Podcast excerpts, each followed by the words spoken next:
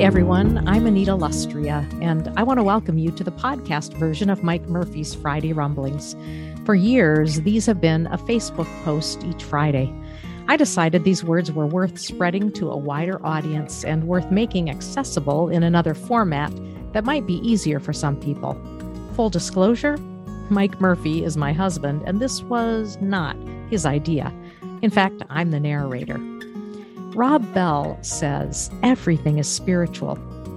You might listen to this podcast and say, wait a minute, sounds like there is some political content included. I would simply echo Rob Bell's words everything is spiritual. Give the rumblings a listen and see if you agree, or maybe you'll disagree, but I guarantee it will be food for thought. Whether you agree or disagree, keep the conversation going. Also, if you want a print version of the rumblings, you can find it in the show notes or friend Mike on Facebook. Now, are you ready to rumble? Rumble 1. God is not indifferent to or far from anyone's life, but rather draws near to those who know pain because of the sin and indifference of others the prophet loudly insists that God is not impartial and that God will not allow anyone who professes belief in the holy to harm another. Megan McKenna.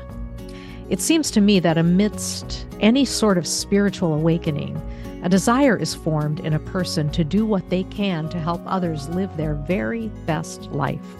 The reality is that far too many real people have more than their fair share of obstacles. Instead of helping, there are those who callously point fingers, call them names, and tell lies about them. Somehow, they actually believe that's what righteous American Christians do. It isn't. Even if we don't point and name call, our silence emboldens those who do. That, my friends, is what the good book calls sin, and the wages of that sin ain't pretty. Rumble 2. We will be known as a culture that feared death and adored power, that tried to vanquish insecurity for the few and cared little for the penury of the many.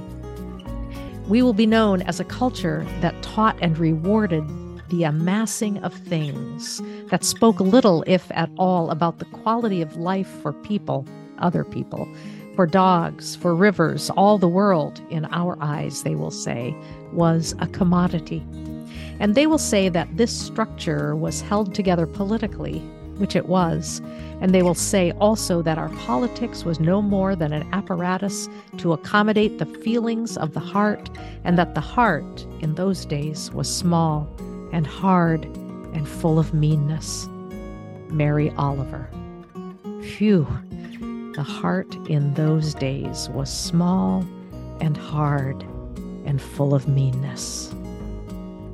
Rumble 3. Someone once asked me what it might be like to live under authoritarian rule. I smiled and replied that I had firsthand experience, explaining that in the 1950s I attended a Catholic grade school staffed by nuns. It was not a democratic regime.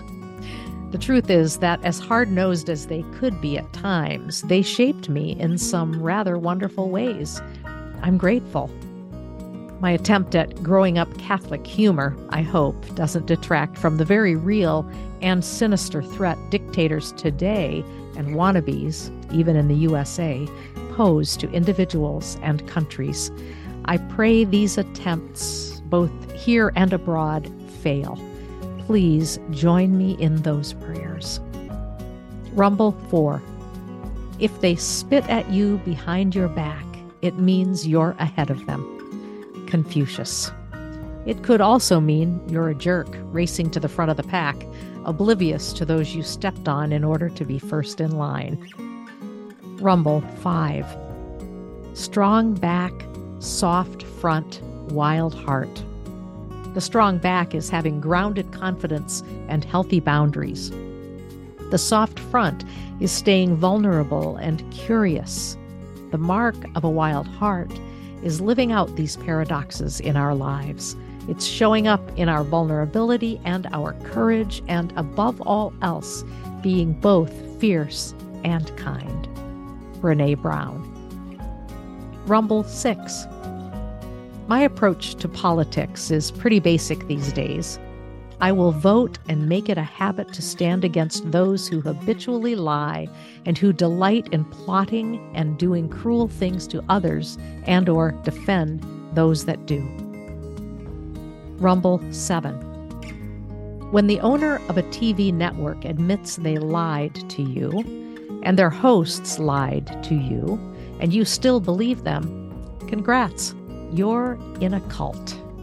The other 98%. I know people in this particular cult. They are hard to reason with. Dialogue is next to impossible.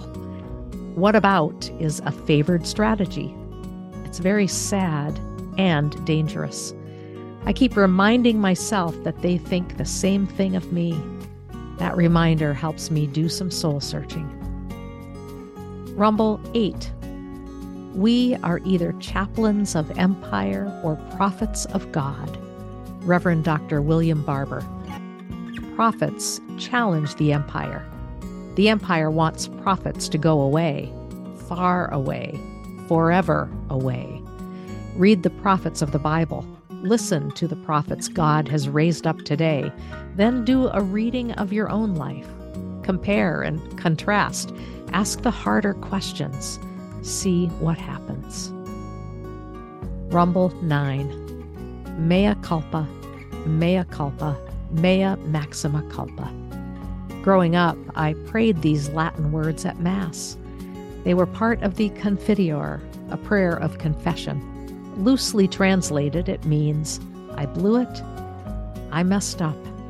Seriously, it's my fault. Confession is good for the soul, as is God's forgiveness.